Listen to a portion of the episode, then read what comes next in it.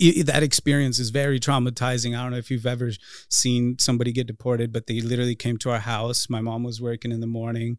My dad comes, wakes me up, and he's like, "Hey, they're gonna take me," and I'm like, "Where are they gonna take you? Deport you?" And I walk out. My two younger siblings are in the house. They put handcuffs on their or feet cuffs, whatever you call them, on their feet, and then they cuff their hands. And there's a chain that links them. And Oh, yeah, wow. so, and then and then at that after they took him, I'm like, wait, I have to walk back in.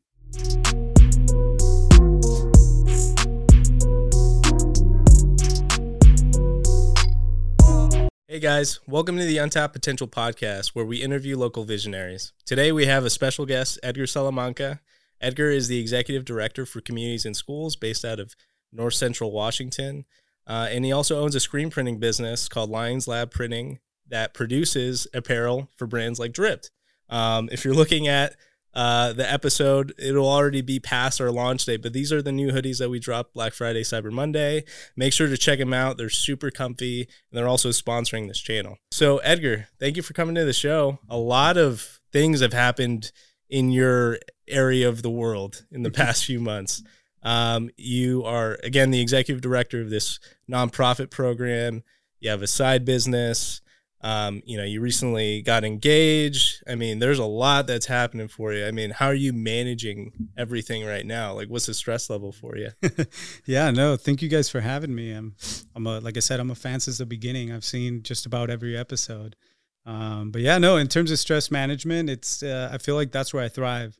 Oh, Um, really? I feel like I've had a conversation with a couple of my close buddies, and I think it comes from like the background of being a first generation and really just having a life of like sadly high trauma for the most part of my life, and finally being in a situation where I'm okay, really, Mhm. truthfully. It's like I find like how can I stress myself out, right? So it's like, Right. it's like just throwing stuff on yourself, trying to at times really overload. But no, definitely, I think that that's where I'm at my best is where you know every single day like I'm hey I have a I have a timeline, I have a deadline, this and that. So yeah, no, um, it's stressful at times, but really I feel like I've been in that sort of space and energy uh, my whole life, and I, I like- at times I like it. I want to talk about then a little bit about like how you grew up. Uh, were you born in Wenatchee? Yeah, so I was actually born in Yakima, Okay. Yakima, Washington, right, pretty much in, in the middle of the state. Shout out Yakima. Yeah, shout out Yakima. um, not not the best uh, kind of uh, neighborhood, and so my family early found that out, and so we lived in, in one of the more rougher areas of, of Yakima. There was a lot of gang violence in the '90s, and so my parents, I had a lot of cousins that were involved in like gang activity, and my parents didn't want me to grow up in that sort of energy, and so they actually ended up moving to Wisconsin. oh wow. So I was raised in Wisconsin, small rural town. We Man. did dairy work. I mean, I've been baling hay since I could walk. Hold up. Yo, real quick. that's You don't crazy, pronounce it Wisconsin though, like T Pain. no, no, no, no. T Pain was so there is an accent that comes with Wisconsin. I think I feel like I probably already lost it. Yeah. Um, and so he was just trying to like emphasize that like accent that like Midwest. oh, or- so the people out there really say it like that. no, no, no. We say Oh. Wisconsin, Oh, okay. but But for kinda some sounds reason, like it? Yeah, yeah, it kind of sounds like it. And so he over kind of did it. Yeah. I thought he was just trying to find a word that rhymes with mansion. He was like, "I'll put you in a mansion out in Wisconsin." I was I- like, that too. I, I'm pretty sure it was part. That was part of it too. Song's a Yeah. banger though. Oh yeah, classic. so Wisconsin, man, that's a big change. Like, did your family have uh, you know, family members over there? How did that? Yeah, so my dad had a friend, a Oh. single friend that had moved out that way, and so he was like, "Hey, there's a lot of work out here," and so my parents did migrant work, so it was seasonal. Oh, I see. Um, nowadays, I feel like migrant uh, agricultural work has found ways to keep employment throughout the year, but back then it was like winter, you're not working, oh, and interesting. so it was it was pretty rough, uh, kind of growing up in, in that sort of in without consistent income. And so there, his friend was like, "Hey, there's a lot of work over here, consistent income." And so he moved first. My dad moved first, and he was out there for you know a couple months. And they're like, "Hey, yeah, like this, there's a lot of work. It's consistent." And so then our entire family moved out that way. oh, gotcha. How old were you when you moved out there? Uh, first grade, so I, I'm like six, seven. oh, Yeah, damn, so early. But I mean, you were probably already making like friends in kindergarten, first grade. So that move was probably kind of like, I don't want to leave my friends. I'm comfortable here, yeah. you know. No, the, the toughest part about that actually was in the school district that I attended to in Yakima, they actually taught Spanish first, unless your parents opted you out. oh, interesting. So, uh, being in a Spanish household, I actually didn't know English. Right. Right. I, I could kind of understand Oh. it from like friends and cousins and stuff, but I couldn't read or write English. So when I moved over there, I was the our family was the only family in the entire school district that spoke Spanish. And didn't Ah. speak any English. It didn't really speak English. so Oh, how does that work though? If there was like migrant work available where you moved Mhm. and there wasn't like those resources, what what was the reason for that gap? In the school, Yeah. th- th- uh, well, it wasn't a gap until we got there. Oh, there Right. just literally wasn't. You created Wait, the gap. Was there other migrant workers there that were also like Spanish speaking, or was your family literally? The we were one? at our school district. I'm sure in other areas of Wisconsin there was, Right. right. If you get into like Green Bay, Milwaukee, the bigger cities, I'm sure there was. But in our area, we were the first. Our family was the first Spanish speaking like people there. Man, that's Wow. tough. I remember th- they didn't have like an English learning program for Spanish speaking students. So I remember when I first started, they hired like a teacher who didn't even know Spanish to teach me English. And I would sit there at recess, like next to a window, trying to learn English. And it was crazy because like I remember struggling with the word the, like till this day I still remember. Uh-huh. Because in Spanish, you spell things out the way they sound. So to me, the, I was like D A, duh. Right. So it's like D A, like where's the T and where's the H and why is there an E in this? Right. Yeah. You know, it's- I remember just kind of so till this day I say that my grammar is bad because they just simply didn't know how to teach me.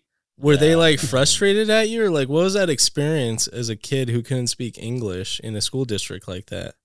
Truthfully, I never felt different, and I think Oh. part of that is because I was the only kid that was different for the most part, and so I remember like the first time that I felt like they knew I was different, if you will, was like in middle school when kids start taking like foreign languages. And so they started taking Spanish. And so we'd be sitting in the lunch table and they started speaking Spanish and I started answering back. Oh, And I was taking French. So they're like, wait, how do you know Spanish? And I was like, Uh, what do you mean? yeah, like I grew up with this I stuff. was like, I'm, I mean, I'm Mexican. I, I only speak Spanish at home. And they're like, what? Since when?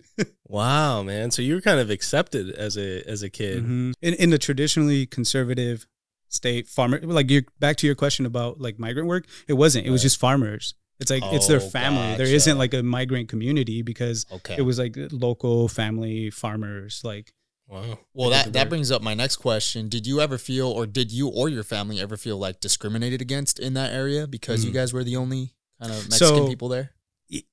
kind of a super long story, but I'll make it short. Uh, my dad actually ended up getting deported. Oh, So in that Wisconsin? Yeah, so it was just a huge mess, and so um, he actually ended up getting deported, and my entire family actually ended up moving to Mexico. So at my, up to that point in my life, I had never really felt discriminated there. Like I really felt like I grew up with these kids. They never saw me as an outcast, and by Uh-huh. the time that they knew like I was different, I guess um, I felt like they already knew me as a person. So it was kind of too late, if you will, for discrimination Yeah. not to say that as other students start coming in like i could hear things right like people would say things but it was never like towards me Gotcha. um but yeah so yeah never really until it was too late what was that like? So you moved to Mexico for a little bit with your family. i you said. didn't Oh, you Oh, did. Um, you stayed I- back here. i stayed alone yeah I, and that's actually how i ended up in in back in washington um so my entire so kind of context to why i actually do what i do too yeah. um, when I was a little kid, um, we had gone to Mexico and my parents are undocumented. So it's very difficult for them to come back. I had some family that would stay that, that we, when it was time to come back, you know, it, we had, we would cross the border with some family and they owned a house right across the border and we Oh. would stay there and wait for my parents to cross. And I remember like, I got like traumatized from that because I was afraid. Like, I remember literally like my mom saying like, Hey, we'll see you guys tomorrow. Like kind of explain the situation. Um, and I remember them having a hard time. And when they finally got across, like they had like scars, you know, because they would walk through like the desert or like all these sketchy things would happen. And so when we got back to Yakima, I remember being so afraid when they would drop me off at school that I would bang on the doors. Sorry. I would bang on like the school doors and the windows. And like, you know, I, I was just terrified that, you know, you'd always hear about people getting like packing sheds or fields getting raided by Right. ICE. Yeah. So I was afraid. I was like, I knew how hard it was for them to get across as a kid. So I was like, oh my God, like, you know, like one day, like I could go home and no one's there, you know, and Right. what happens to me then? And so the school actually thought that like my parents were abusing me Oh, So I- it got re- like reported, and so you know, uh, social workers came and they started kind of like investigating or whatever, and then they found out like no, the kid's just traumatized, and so then I had to go to counseling at a really really young age, Wow. and at some point along that, one of my earliest memories of my life is remember telling myself that when I grew up, I wanted to make sure that kids didn't feel that. And if they Mhm. did, I wanted to help them with that because I was one of those kids and that wasn't fair. Like I remember just be like knowing that that wasn't fair that I felt that. yeah. And so that has what's kind of steered my entire life. And so when my dad ended up getting deported finally, so I Right. fucking always talk about like being resilient and like when you face the greatest fears and challenges in your life, because truth is you probably will at some point or another. So when I finally faced that, I knew the hard thing was to stay here. Man, And. I chose that because I had made a promise to myself when I was a kid. There's other kids that are feeling this and other kids that are going through this, and I don't want. I want to at least help, and so that's that's kind of the main reason why I stayed. And so um, I finished my last two years in high school with you know my family in Mexico. I moved here because I was afraid of judgment and and racism because it was the craziest thing that ever happened in a small rural town. So it was all over the news Oh, wow. you know, I don't want kids to judge me, and so that experience is very traumatizing. I don't know if you've ever seen somebody get deported, but they literally came to our house. My mom was working in the morning. My dad comes, wakes me up, and he's like, "Hey, they're gonna take me," and I'm like, "Where are they gonna take you? Deport you?" And I walk out. My two sib- younger siblings are in the house. They put handcuffs on their or feet cuffs, whatever you call them, on their feet, and then they cuff their hands. And there's a chain that links them, and Oh, yeah. wow. So, and then and then at that after they took him, I'm like, wait, I have to walk back in. Mom's Yeah. at home. Like, what am I gonna tell them? You know, I'm the oldest too, and so right. yeah, there was a lot of stuff that you know kind of went on. And How old were you at that time? yeah. I was a junior in high school. So you were about 16, Yeah. 17, Yeah. maybe? So yeah, 16, 17. Wow. So this is like a pivotal point in your life when like you're almost graduating high school, you're like slowly becoming a man, transitioning from like a young boy to a man, and you're suddenly faced with this big responsibility of having to be the leader of your family in a sense, right? Yeah. Because Mhm. the person you looked up to was just taken away. It, that's that's exactly what happened, and so I freaking I, I like all the time in in Mexican households, being the oldest, it like all falls on you. Right. So I Mhm. remember vividly, like a lot of family, like always touching base, like with um, like my sister or my mom. Hey, how are you guys doing? But being the older male in the house or whatever, um, that was never asked. So like I remember, like at first, like it was so hard on me. Like I would literally not sleep, just thinking about things, and I'd like wake up and like kind of talk to myself in the mirror. I feel like that's what kind of helped me. Like I remember so many nights, like just kind of like crying, Yeah. uh, talking to myself in the mirror, like tr- trying to help myself through it. Did you feel like you had to mask your emotions, kind of like you had to fit that, you know, what I would consider toxic, you know, machismo mentality, where like you had to like be the man in that Mhm. situation? Honestly, no, because it, it, in, in in my house, and it, it honestly boils down to my mom. Like in our house, like my dad was never really like that. You know, you get you get your typical stuff right from like a traditional household, um, but my dad's mom actually died at a very young age, and um, so he he uh, actually his nickname in Spanish is Chiche, which means like boob, because he would Wow. when his mom died, he would cry asking to be fed, which is super messed up, but that would be his nickname. Yeah. But it, point is, like my dad always kind of like I feel like missed that like female in his life. So Oh. with him and my mom, like he's always like for the most part, you know, with exception, like treated her treated That's her fair. good. And so my mom always was like in charge of like paying the bills and stuff. So there was never like that weird energy in our house. So when that happened, point is like it, I never felt like I have to be man. Right. That's Yeah. good. So you were able to kind of process your emotions and stuff in a healthy way. You were able to cry and like you felt okay doing that. Yeah. You didn't yeah. feel guilty for doing that. Yeah. Yeah. th- I mean, the only reason why you would hold back, it's like, oh, I, my mom's going through so much, or like my younger siblings are going through so much. Like, Right. I don't want to add to it. Like, I want them to feel like there's somebody like strong that they can lean into. But it was never like, I need to be the man. Like, it was more like, I want to support them Mhm. and like Yeah. show that there's somebody that's strong and stable for them. Like, they have a strong shoulder to lean on versus like a man. Right. Right. So there was that pressure where like maybe I wouldn't cry in front of them just because I wanted them to feel comfortable coming to me like, oh, he's okay. Like, let me go cry to him. Mhm. Right. Gotcha. And so what was life after high school for you? Yeah, uh, life after high school. I mean, it was, again, my my parents had gone to Mexico, and so I was living here with an aunt um, in in Wenatchee, and so went to college. That that's difficult, right? Um, a lot of the time, like sports that I was uh, traditionally involved in, I had to let go and work. I remember in high school, I would actually go work in the fields in the Mm. morning before school, and then I'd go to school, and then I was the supervisor at a Taco Bell. Oh, so I'd actually after school I'd go, and like the shift doesn't end. Like I was the closing like manager. 2 a.m. Yeah, so I was like there till two a.m. and you got to go in the fields at five by Oh, sunrise. You know, so it was like yeah, I was sleeping like three, four hours. Yeah, wow, back then, yeah. man. It was tough, but I mean, again, at that point, it's like my family had moved, and I'm like, I stayed. Like I felt privileged compared to like my brother and my sister. I'm like, they had to like go. I'm like, right. I have to make it work. And truthfully, I I did bad. Like I struggled through school, but there's one thing for sure, like I wasn't gonna give up.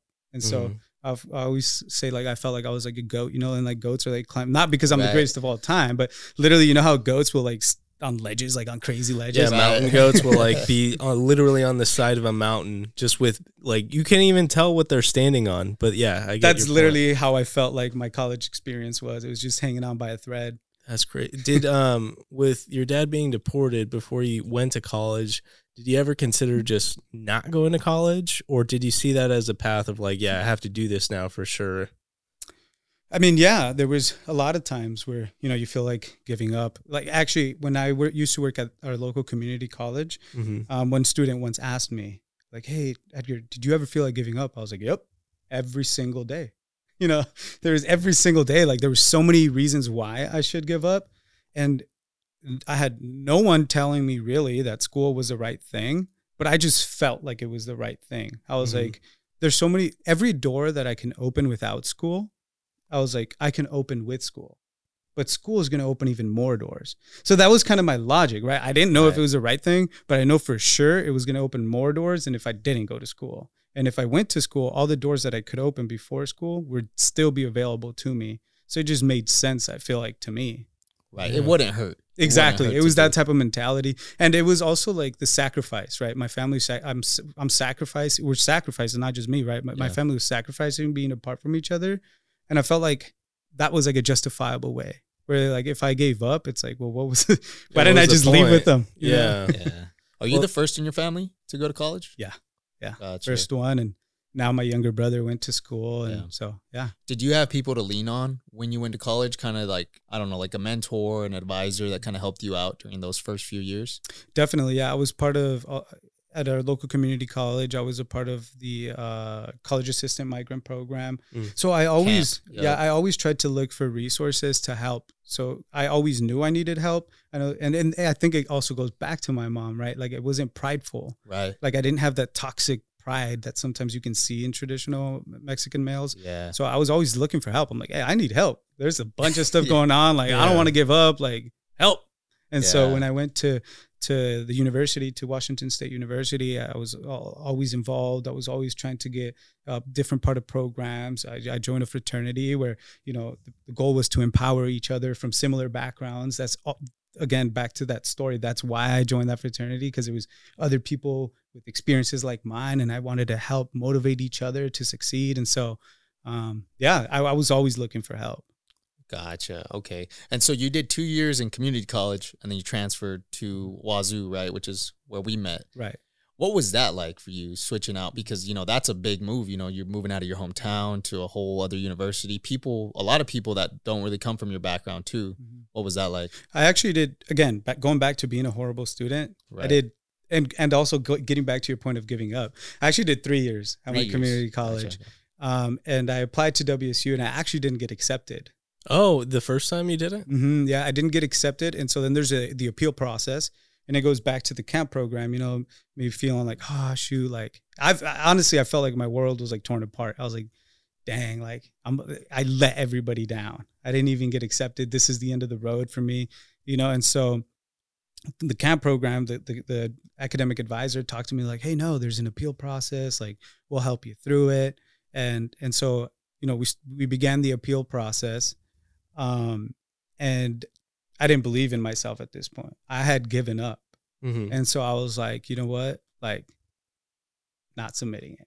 This is it. I was actually working as a salesman for uh, a car dealership in town, and I was doing pretty good. Honestly, I was making really good money, and so I was like, you know, I wanted to go to school. They said no. I'm not gonna. I'm doing okay financially right now. Like, this is it. I'll just stick to this. And so my fiance, shout out my fiance, knew my password because I have the same password for everybody for everything at that point. Uh, one of those things. So she knew my password and she knew that I had given up on myself and that I wasn't going to submit it. So she submitted it. Oh Power wow. That's a power move. So one day I'm working, right? Like writing up a deal or whatever. And she like calls me and I step out and she's like, Hey Edgar, guess what? I'm like, What's up? She's like, You got accepted to WSU. And I'm like, No, I didn't. She's like, No, yeah, you did. I was like, dude, I never submitted the appeal.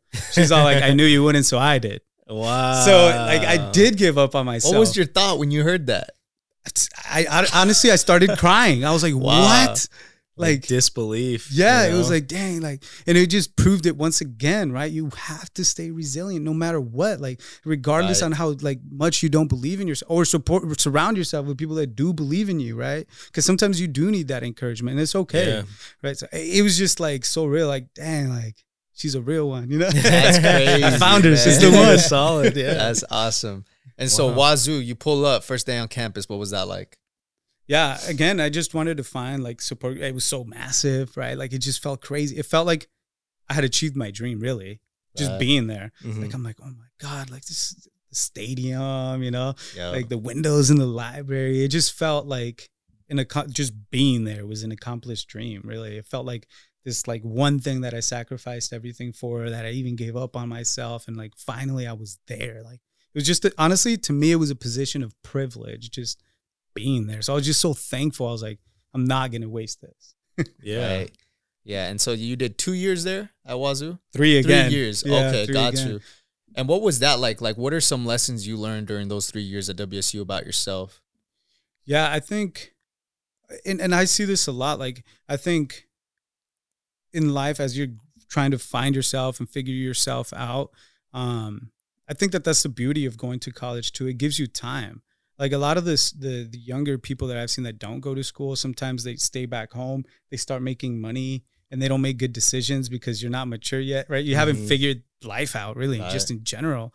And so that's the beauty about college is it truthfully it does allow you to make those mistakes and it almost like in a way like with your social groups it asks for it, right? It asks you to kind of like trip on yourself, to go out, to do things that maybe aren't the best choice and the most responsible things to do, but it gives you time to grow out of that stage, right? And it's like then you can come back to society. It's like, okay, go mess up and then come back.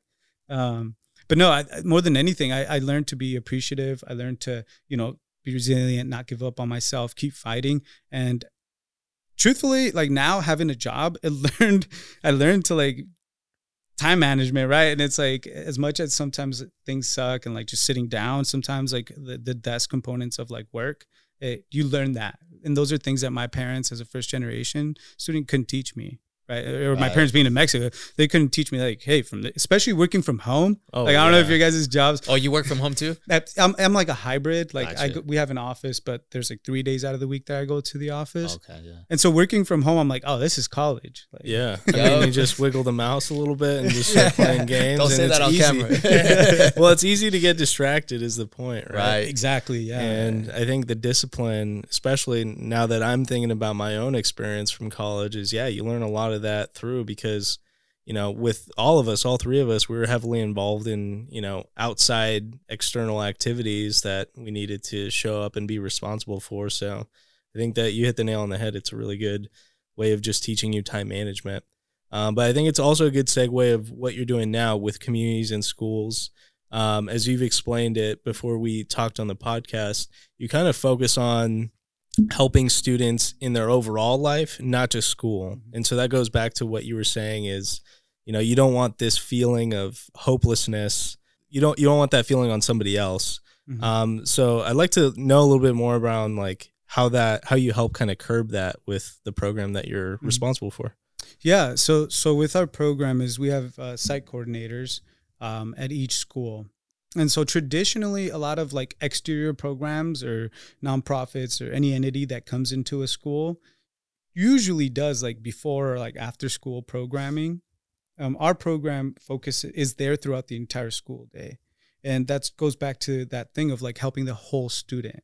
So we don't just help. Uh, and traditionally, schools have also just focused like on really uh, academics for the most part and and the part part the reason for that is because that's all they like can expand to like they're just uh, most schools are short staffed especially right. right now and so a lot of the times they're operating very reactively and so having a program like us allows us to sit down with students because they're sca- students we case manage and really sit down and look at their needs, assess their needs, right? The school doesn't have time to sit down and be like, hey, what are your needs? Mm-hmm. Right. So we we sit, yeah. we do. We yeah. sit down with our case managed students and we literally assess them like what are your needs and we create goals right we try to be proactive like goals this this is what you're going to try to achieve and like really motivate uh, the kids and inspire them not just in high school. We do K through 12. So we start ingraining these type of things since they start going to school. Right. And wow. so yeah, and, and working with them a lot of the time, you find some of those gaps and some of those things that are missing.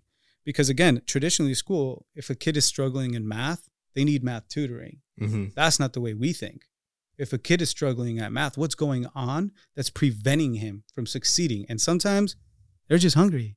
They don't have food at home, right? Or they have an abusive dad, or right? They're afraid of like deportation, right? Like all these other things. So we dig right. into it, find it, and a lot of the time it is us working with the family, the parent, connecting and supporting them, so that then they can support their child, so that then they can succeed. Oh, gotcha. So you kind of look at like the root cause of what's inhibiting them from learning, and exactly. that's what you try to fix. What are some of the most common issues that you see in students? It varies. Um, and we also work, eh, we primarily focus in rural communities. Um, so a lot of like nonprofits primarily focus in more urban settings. So the needs are also drastically different. Um, the demographics could also vary, but um, where we're at, poverty is very common. And so poverty is just a can full of worms, right?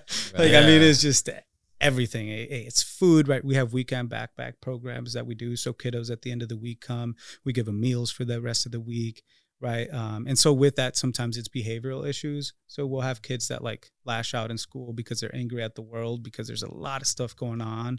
Um, drug parents that do like drug or alcohol abuse. Um, kids living with like other people that aren't their parents, right? So behavior is pretty common where you know they lash out because they're just mad. Wow. You know. And that's so crazy. And I think it's important to state that because, you know, some people, they just judge a book by its cover and they see a kid who's acting out, maybe at the store, maybe you're just walking down the street and you just judge a book by its cover. But, you know, programs like yours, they're actually helping the root cause and helping the kid, you know, at the, at the root of the issue, you know, at home. Mm-hmm. Mm-hmm. And that that's one of the things that I've been pri- privileged to have the opportunity to support as we develop our affiliate in staffing. And so that's one of the things that I focus. and make sure that like the staff that we hire match the the demographics of, of the the school, right? And so I know schools might not be set up where they're matching the demographics of their student, but if I can do anything to try to like rep, uh, represent that one student that feels alone, like I'm gonna hire somebody to try to represent that student, right? So in doing so, it allows us to have conversations with kids and they're more willing to open up because they feel comfortable mm-hmm. and they mm-hmm. feel like, hey, this is my one person here. And so I, I, there's one experience that I can think of with the behavioral thing is I would take the kids during lunch to play basketball. And there's a kid that just lashed out at me, just mad. Really? Freaked out. And I was like, hey, like, it's cool, man. Like, go talk to the principal. Like, I'm not gonna get you in trouble. I'm not someone to get you in trouble. Like, so he right. went and talked to the principal. Later on, I pulled him out of class and I'm like, hey, what's going on? I was like, I know here they know you as a bad student to me, or like the troubled student, if you will, or whatever. And I was like, to me, what that tells me is there's something going on. Why are you mad? Yeah. What's going on in your life? And I became that one go-to person. Whenever he was gonna like lash out at the teacher, he would just go to my class and he'd just start venting. And then like I started to tell like the school and the teachers what was going on in this kid's life, and they're like, "Oh my god, what? No wonder he's mad. Wow. Nobody's so, probably ever asked him that, right? Yeah. Nobody sat down. They're like, dude, yeah. you're mad. They just what? Why are you mad? Yeah. Like what? And then so then he'd tell like the surface level, like, oh well, you wouldn't let me do this or that. And I'm like, nah. You're not mad at that. You're yeah. mad at something else. Right. Yeah. Do you think labels are important too? Like when you label a student like that's a bad student, they kind of fit that criteria, right? Because they're already put with that label. And it becomes a self fulfilling prophecy. Yeah. Yeah. It's it, they're problematic for sure, and uh, it's it's really difficult not to do it. Right. As humans, sometimes it's it's hard, right? And so teachers talk to each other right? So a Mhm. lot of the time, if a kid was like a troubled or whatever student in kindergarten, when he goes up to like the first grade, second grade, third grade teachers, they're telling each other like, "Oh, this student, this, this, that," and so then the teacher starts approaching that student different, and then that student remembers what certain approaches meant. He's like, "Oh, I'm supposed to lash out." Mm. They lash Oh, out I see. right so it, like yeah they are problematic for sure and a lot of the time it's it's having conversations like that I, i'm a sociology major and i tend to Right. overanalyze everything um Yeah. and and so yeah Well, I mean that that helps kind of put a paint a picture in your head where this kid is coming from, right? And so developing that line of empathy is really important when you're trying to help a student's overall life, not just you know making sure that they go to school. So I think that's really cool. Um, how many kids then are you able to say how many kids are in this program in general? yeah so uh on average communities in schools our nonprofit uh asks that we uh do a 10% minimum of the student body Oh, okay. So based on your school, so if you have a school of you know Right. 100 kids, it's 10. But uh, again, since we've focused in rural, we're kind of in a way like a little bit of pioneering the way it looks, and so sometimes a smaller school district. So for example, one of the schools that we serve has about 175 students. So you know, 25 students. That's a very small caseload. So or 20 students is very small. So we do like 30 Round up a Um, little bit. Mm-hmm. Yeah. I see. so it can it can vary, um, but again, a lot of the time those students are very high intensity yeah. so they have a lot of everything's going on in their lives Right. so we just kind of it's a fine balance where you know it's it's our uh, admin staff uh, communicating with our site coordinators to try to find a fine balance for them and their school How can people donate to the program? yeah so as as we're starting people can go on our website so it's And we'll- Communities in Schools of north central washington and at the very bottom there's a donate section so if anybody wants to donate uh, right there the little hand oh, there it is. hmm And so people people can go on the website. They can reach out to me. So if they if they have like a specific like thing, like we have people all the time where they're like, hey, or they'll reach out to me like, hey, what can we help out with? Because we, we're Right. working with the communities. Another thing that a conversation that I just had with a potential donor this past week was um, that a lot of the time what happens is that people come and they try to donate like the same thing, and we have like excess amount of things. So, for example, the winter, like everybody's like, "Oh my God, it's getting cold. Kids need jackets and boots." Right. So sometimes, Yeah. and there's a lot of like nonprofits that we're connected with that help us out a lot. Not to say that we don't need jackets and boots, because truth is we probably do. But Right. um, a lot of the times we'll know like very niche things that we may need as well. So I know tax season's coming up, so if y'all need write offs, hit me up. Yeah, it's a 501c. It's a nonprofit, so you can get that tax deduction. We'll have all the links in the description of the YouTube video. Um, but I, what I want to do now is kind of pivot into something else that you're really passionate about. It's this screen printing business. So, um, obviously, at the beginning of the podcast, we mentioned that you do all of our apparel items for DRYPT. Yeah, I just want to talk about like what got you into screen printing because that is such a such a powerful skill that a lot of people don't have, and you don't really see people just start a hobby like that. hmm Yeah. So again, c- cool thing is that they actually offered screen printing in my high school in Wisconsin, and I remember same thing, thinking like, "Oh, this is so interesting, so cool! Like, I want to take this class." And so I took the class in high school, one class in high school. I mean, how much could I have actually learned? Yeah. Point is, is like I had done the thing before. Like I, I had like a kind of idea, and so once I graduated from high school, and once I finally was living like not paycheck to paycheck, so I started to accumulate a little bit of a savings. I, I wanted to do more with that money. I didn't want it just sitting there, and I was like, oh. And at the time, I was working at the college, and there's a lot of clubs and a lot of constant need for T-shirts. And what I found was that a lot of the companies that do exist in screen printing, they don't want to do smaller jobs. Like, Yeah. they want these massive jobs and like they have all these requirements. And I was like, well, I kind of know how to do this. I wonder how much the machines are worth. You know, so then I started doing research into that and I was like, oh, sure, why not? And so I just- kind of started dumping money into that, um, kind of my savings in, into screen printing stuff. And so uh, it was kind of challenging at first because a lot of it, a huge component of it is graphic design hmm um, as well. Um, even if people send you like if they design things, you still have to convert it a lot of the time in many different ways for it to be printable. And based on what you're printing, what you're printing, how you want it to look, it can change. Yeah. so right. um, I took a lot of like uh, classes on on Adobe. oh, I see. on- they on provide to- those resources for you. yeah, yeah, yeah. So I I took a couple of those classes on like you know graphic design, YouTube, huge yeah. You know, huge. um, if it, I ever, and so that's the beauty too that school taught me. Like I genuinely feel like I can learn anything. Yeah, I'm like, I don't care what it is, I can learn it. And I'm like, I don't know graphic, dude. It's I, can YouTube it. Like, how do I do this? And it pops up, right? So yeah. um, Isn't that crazy? It used to be a huge barrier for us to to do something because we didn't know what to do, and the risk of failure or wasting money on something would prevent us from actually trying. But with YouTube, you just see what somebody else is doing and you, and just mirror that same exact process. It's amazing. So, um, I guess tell me a little bit about like the complexity around what what goes into screen printing because I think I feel like a lot of people think that you just put a shirt down and you just wipe some paint on it and call it a day. But you're saying, I mean, obviously it's a, in a really involved process. Um, just tell us a little bit about like what that looks like for you. Yeah, it's so funny. So many people, and a lot of the time, actually, for like my return customers, I actually ask that they come a lot of the time, like, "Hey, come in, come in." Like when they come to pick up their things or whatever, I'm like, "Hey, come in," so I can show them the setup, and then they see it and they're like, "Oh." Like this is what Oh! you guys are doing. Like they they often think like uh, heat transfer vinyl because that's like the common Oh, thing. yeah. like oh dude I thought you were just like pressing the thing on. It's like, yeah, you just 10 seconds done. Like, I was like, why is this guy taking forever? You Yeah. know? Right. And then, like, usually, like, I'll walk him through everything. And so, yeah. So, back to, like, I guess kind of the way it, it kind of works. A lot of it starts with the design. Mm. Well, it starts with the conversation with the person. And so, a lot of the time is having conversations like, hey, what are you looking for? Um, and the other thing is pricing. Like, sometimes I feel like people think like I'm being rude or something. Like, he doesn't want to just give me a price. yeah, And it's like, well, it, it, it varies, right? it va- really does. the garment that you're printing on. So if you're printing on a darker garment, um, and you want like a vivid colors, you need to lay a white. Mhm. So a darker garment will be more expensive than a lighter garment. So I need to have all these conversations. How many colors?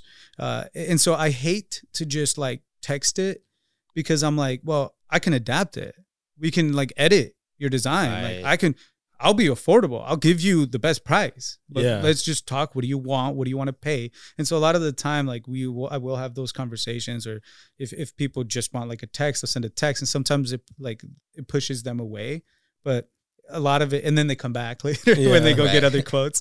Okay, so um, This guy's trying to charge me three grand for Yeah. two shirts, man. oh, for a minimum of like three hundred. Oh fuck. Okay, I Yeah. guess uh, Edgar was actually giving me a fair price. Oh, that's cool, man. You're doing a lot for real. Yeah. Like you're doing great things, you know, for the community with Communities in Schools, and you're also doing the screen printing, which is like a hobby of yours, really, right?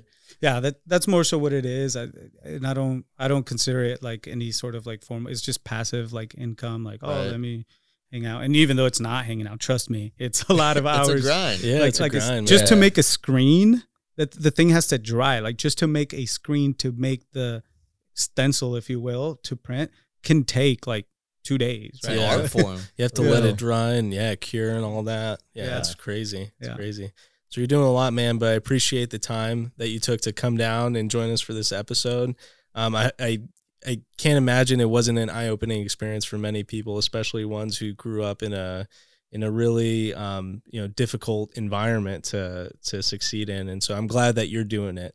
Um, and you're providing a, a good example and being a good role model and Yeah. also giving back to the community through your through the work that you do in Communities in Schools, man. So Yeah. really proud of you, man. Thank you for coming through. no thank you guys for having me it's an honor i hope i live up to the standard of your guys' guests in here Oh man, you Oh, blew it away. Yeah, thanks for sharing your story, Edgar. yeah thank you And uh, make sure to like, subscribe, and catch us next time. We have more episodes coming every Wednesday.